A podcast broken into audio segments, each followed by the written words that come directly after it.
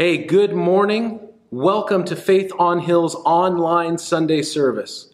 Now, we are a church in the Milwaukie area, Oak Grove, Gladstone, North Clackamas. We uh, meet in person and online every Sunday morning. Now, I think some people are wondering what is it like to meet in person during COVID? Uh, we have our chairs spaced out appropriately. We've taken all of the precautions that we know how to take. Everyone's wearing masks. We're not hugging or high fiving. Uh, we're doing all the things that, that they say you're supposed to do. Uh, we have opportunities for kids, but we don't have kids ministry. Uh, what we do have is our fellowship hall is converted into a giant kids uh, play zone, and uh, kids are free to go back there with their parents, or if they're old enough, they can go back there by themselves and uh, if they just need to run off some steam. But our services are a little shorter in person, and kids are welcome. In fact, the other the other day I was uh, praying during service, and uh, you know one of the kids was making some noise, and it's just such a beautiful sound. Um, so we're thankful for our kids and our families, and and that's what it's you know what 2020 and, and coming into 2021 is. Uh, so we meet in person as safe as we can. We also meet online every Sunday morning, and we are glad that you are here, whether you're on our audio feed with Apple Music and Spotify. Uh, and you can just search Faith on Hill for that. Uh, whether you're uh, watching the video either at faithonhill.com or on our uh, Facebook page. And if you're on our Facebook page, welcome. We are glad you are here. We do feel the best interactive and uh, viewing experience is through our website, faithonhill.com. Uh, but we are glad you are here. Welcome.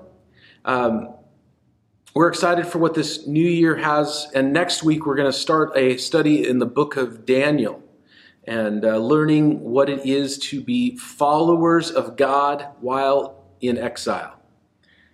Today, I wanted to talk about doubt. I don't know what your Christmas was like. I hope that you had a fantastic Christmas. I know that Christmas in 2020 was very different. Um, a lot of our normal traditions either couldn't happen or they had to be modified in some way. But I hope as much as possible you had the best Christmas that you could in 2020. I hope that, that uh, whether you were FaceTiming or Zooming with family, um, whatever, whatever meals or traditions uh, you, you follow and observe when it comes to Christmas, I hope that you had a great time. And I hope that, that you uh, were blessed knowing how much God loves us and, and how much that love is seen at Christmas. But what happens, because we talk about a season of hope, uh, a season of belief, a season of faith, we can have great hope at Christmas, but what happens if you have doubt? What happens if you're the person that's struggling at Christmas or the day after Christmas or two months before Christmas or two months from now? What happens if you're the person struggling with doubt during a season of hope? I want to talk about that this morning. If you have a Bible, turn to the book of Psalms, chapter 73. The Psalms are, are the collection of the lyrics of songs that the people of Israel would sing. And some of them are real short, and, and it was kind of ones everybody knew. Some of them were far longer, and they were only sung at certain times. But Psalm 73 is a song about doubt. It's a song about doubt. Let's talk about doubt. Doubt, uncertainty, and really, when we say doubt, if we say, I have doubts, I have doubts about my faith, I have doubts about this part of what the Bible says, I have doubts about the Bible itself, I have doubts about whether God really loves me. I get that He might love other people, but does He really love me? I get that God might have plans for other people, but I doubt that God has plans for me. I hear people say that God is good, yet I don't know. I have doubts about whether that's true. Let's talk about doubt. Doubt should never be a taboo subject, especially in the church. I know that that has not always been the case in the church in general, and sadly, just from talking to people, I know that hasn't always been the case at Faith on Hill. But doubt should never be a taboo or an off limits subject in the church of Jesus. In fact, in fact, I believe that not dealing with doubt is unbiblical. I'm going to say that again. Not dealing with doubt or talking about our doubts and our fears or, or not having a place for those who doubt or not having a place for seasons of doubt, I believe is unbiblical. Here's why. First of all, we are about to read a whole chapter of the Bible devoted to doubt. So if the Bible makes room for doubt and fears and doubters and those who struggle, if the Bible's making room for it, then shouldn't we? Also, think about people in the Bible John the Baptist, Mary, the mother of Jesus, Peter, Paul, all doubted. You think of doubt, you think of doubting Thomas, right? But John the Baptist, Mary, Peter, Paul, they all had seasons of doubt. And I could go on. I could start naming people like Elijah. I could start naming, uh, uh you know, all kinds of other people in the Bible, but these, these biblical heroes of the faith all had seasons of doubt. John the Baptist was in prison. And he, he sent messengers to Jesus Is this all real? Are you really the Messiah? Because he had doubt. There was a point where Jesus' ministry was really growing, and his mother came and with his brothers and said, Hey, you need to come home because they doubted that he was who he said he was, even though Mary had seen the angel Gabriel and had experienced the, the conception and the virgin birth and all of these things, she still doubted. Peter doubted. Paul says that he was in the middle of a storm, literally. He was on a ship in the middle of the Mediterranean. It was in the middle of a storm, and they were starting to despair for their lives. And God had to send an angel in the middle of the night to encourage him because he was starting to doubt. Not making room for doubt or doubters is unbiblical.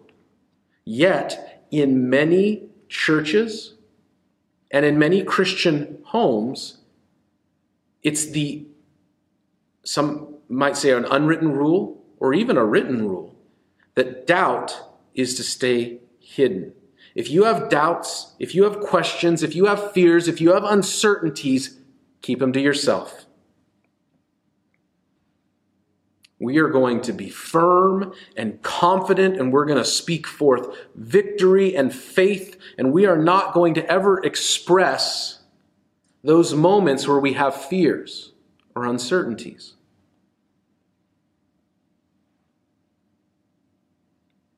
So let's talk about Psalm 73. It was written by a guy named Asaph. Now, Asaph was a worship leader at the temple in Jerusalem.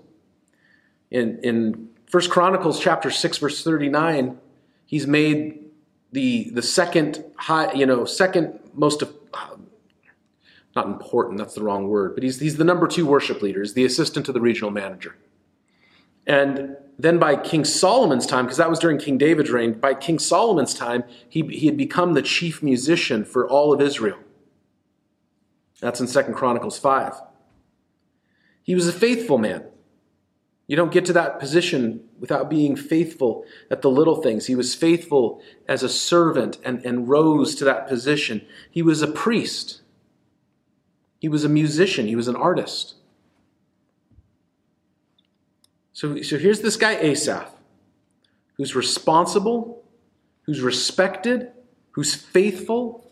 He has the role and the calling of a priestly office. He's a creator, he's a musician, he's an artist. And he's got doubts. Well, you know, those creative types, they have doubts, please. I know plenty of non creative, type A, business admin type people who, who, who, secretly have some of the biggest questions and fears that, that will ever go unspoken. So here's this guy, godly guy, respected guy, responsible guy, and yet he has doubts. But it's interesting to me that he starts off Psalm 73 a song about doubt. Verse 1 with a declaration of truth. Verse 1 says, Surely God is good to Israel, to those who are pure in heart. Surely God is good. You know, all of us have questions, have seasons of doubt, have things that we struggle with, have concepts that we wrestle with, have truths that are hard for us to accept. I have found that in those seasons of doubt, and yes, I've had them. I'm not speaking to other people, I'm speaking about myself. I have found that in those seasons of doubt, in those seasons of fear, in those seasons of uncertainty, that instead of focusing on what I don't know, which might be my default position, it's important to focus on what I do know. I do know that God is good. And I've got all this stuff going on and all these questions in my head and all of these uncertainties, but I know that God is good. If, if you're at a point in your life where you don't know, you're unsure, when was the last point in your life that you knew and you were sure? Backtrack to there and then see where you're at. There was a point in my life where I was like questioning everything. Like, should I have done all these things? Should I have gone this way? Should I have made these choices? And I was backtracking to a point where I said, no, I know I know that, that God was leading me and I can I have evidence, I have proof that God was working in my life and leading me this way. And where I'm at right now, this moment of uncertainty, this moment of doubt, is because I'm in the middle of a storm, but, but I'm in the middle of the storm because of a moment of certainty, because of a moment of faith, because of a moment of, of assuredness.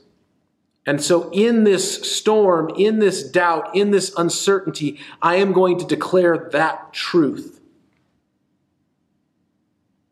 Surely God is good to his people. Surely God has been good to me. And surely God will be good to me because he loves me. Now, verse 2 acknowledges doubt. Verse 2 But as for me, my feet had almost slipped I nearly lost my foothold. So he's, he's saying, I almost lost it. My feet almost slipped. I almost lost my foothold. I lost my foundation. I lost my, my bearing, my center, my compass. Pick your metaphor. He's acknowledging his doubt. He feels safe to express it. You know, one of the things that uh, my generation gets ripped on is this concept of safe spaces. And, and I think that there is definitely some ridiculousness in the whole safe space concept. But I think there is some truth. And I've, I will say this quite honestly. I'm about as old as you can be and still be labeled a millennial. And, and as a pastor, I have been in meetings and in conversations with baby boomer and Gen X pastors. And when I express any uncertainty, it's like boom, a hammer gets dropped. So I understand that there are places and times where somebody hasn't felt safe. Again, the church, Christian homes should be safe places for people to just be honest and say, This is where I'm at. And I appreciate that. In verse, two, in verse 1, he starts off with the declaration of truth, but in verse 2, he openly and boldly acknowledges his doubt. And then he starts to talk about and directly name and address his doubts. Verse 3 through 9, he talks about circumstantial doubt. Verse 3 For I envied the arrogant. When I saw the prosperity of the wicked, they have no struggles. Their bodies are healthy and strong. They are free from common human burdens. They're not plagued by human ills. Therefore, pride is their necklace they clothe themselves with violence. They are callous. Their callous hearts, uh, sorry, verse 7 from their callous hearts comes iniquity. Their evil imaginations have no limits. They scoff and speak with malice and arrogance. They threaten opposition. Their mouths lay claim to heaven. Their tongues take possession of the earth. Therefore, their people turn to them and drink up waters in abundance. And they say, how would God know? Does the Most High know anything? And what he's saying is describing a world that's not too dissimilar from ours. You don't have to look far to see that there seems to be a double standard. There seems to be a double standard between how some people receive justice in America and how others do. Do you remember that guy, Brock Turner, the Stanford student? Raped a girl. Got barely a slap on the wrist. You think the same would have happened if, if the situation had been different, if he hadn't been from a privileged background? We, we know that there, that there is injustice in this world, and he's looking around at his circumstances, and then he sees other people saying, Hey, if you can't beat them, join them. And that's what's going on here in verse 10 and 11. People see these wicked people, these God rejecting people, seeming to get ahead.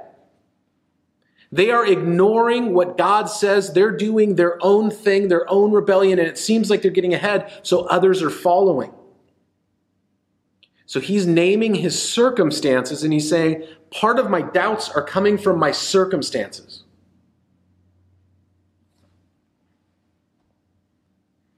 And then in verse 10 and 11, he talks about intellectual doubts.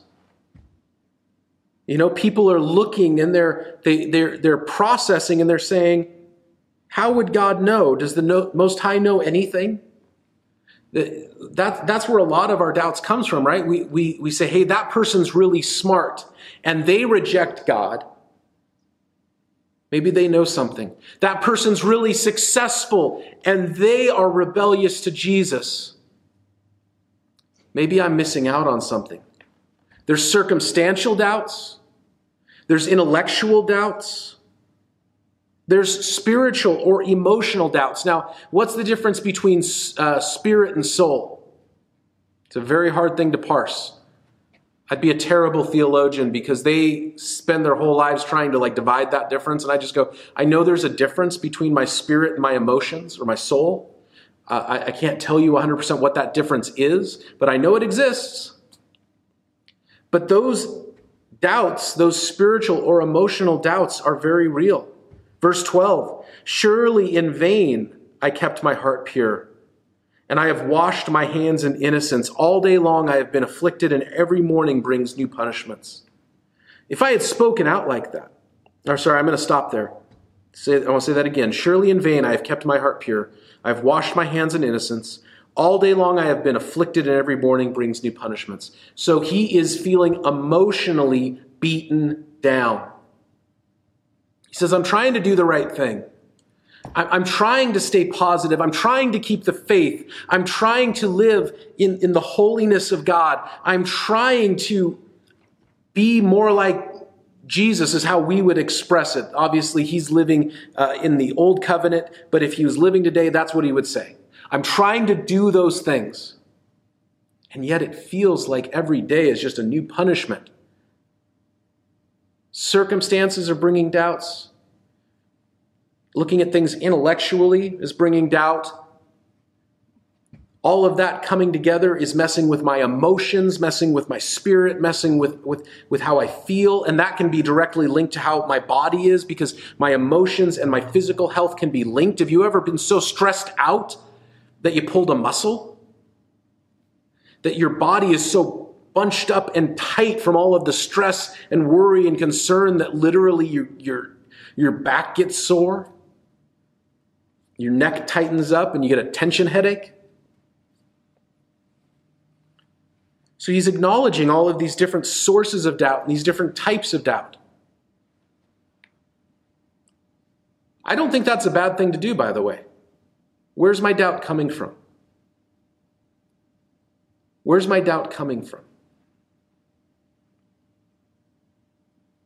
And then he talks about faith.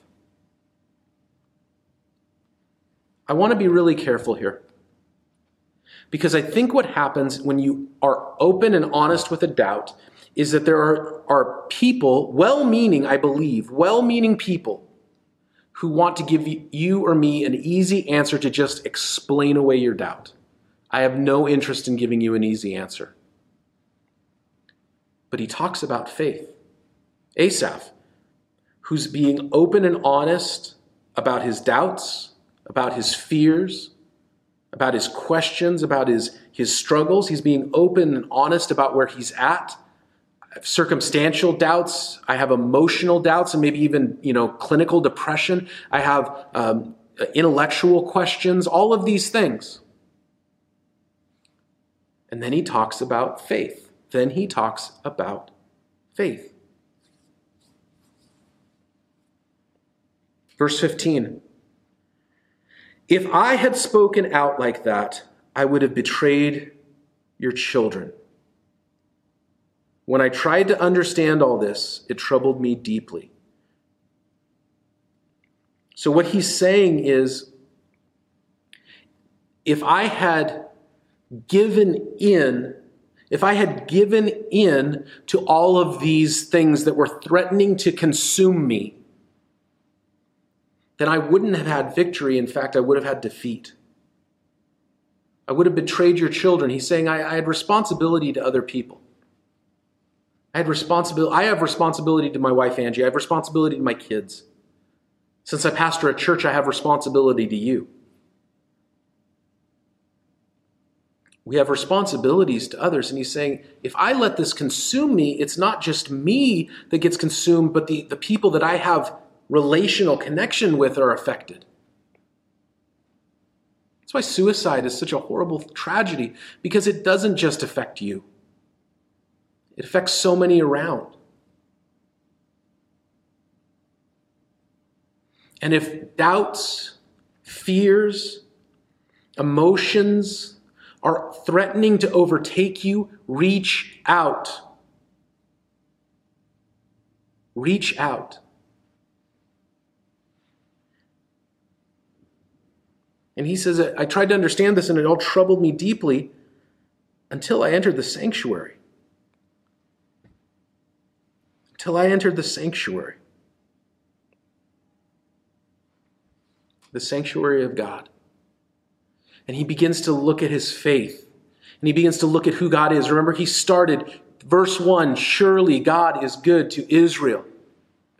And, and he's focusing not on the things he doesn't understand or the things he doesn't know, but he's going back to the things he does understand, the things that he does know. I know that God is good. I went and I focused on God instead of my doubts.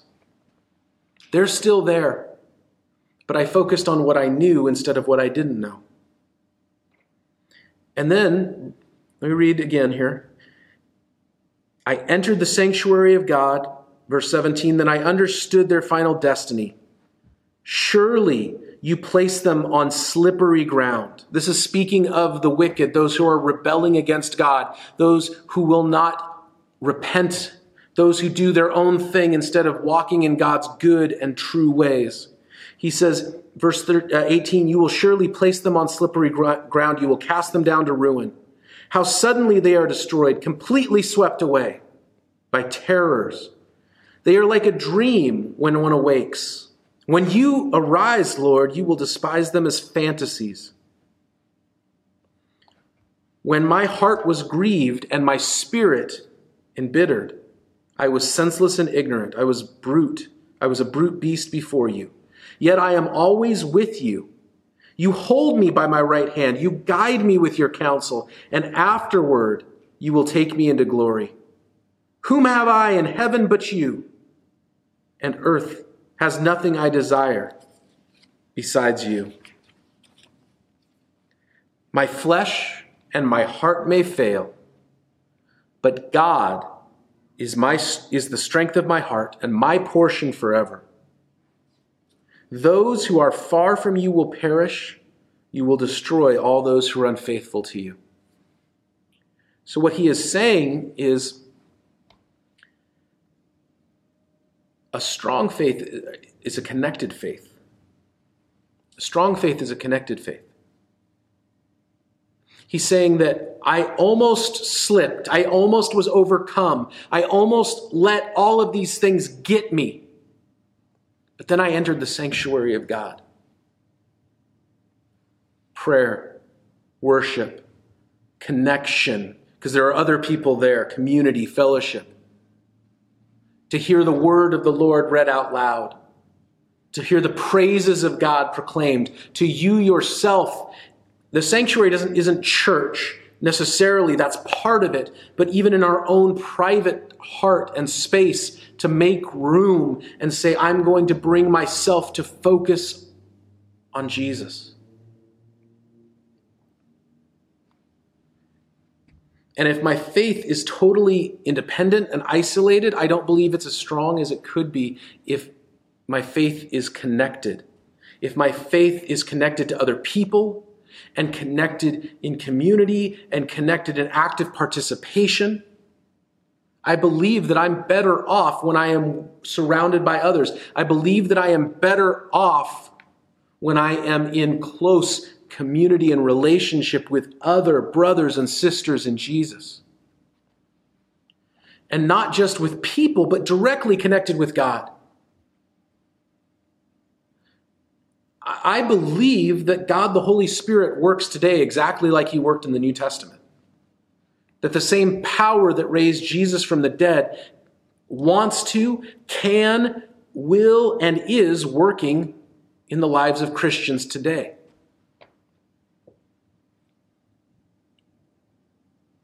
That God's Holy Spirit is at work, and that the more I am connected to Jesus, the stronger my faith is. Does that mean that if I'm in a season of doubt or a season of uncertainty, that I have sinned and, and I'm not as connected to God as I should be? No, not necessarily. Again, that's why Asaph publicly names his doubts and their sources and where they come from and what's causing them. Maybe you are in a season of doubt or uncertainty or fear or a lack of faith, and it is because you're disconnected. Let's just be open to that possibility. No shame, no condemnation, but let's be open to that possibility. Maybe that is where this is coming from.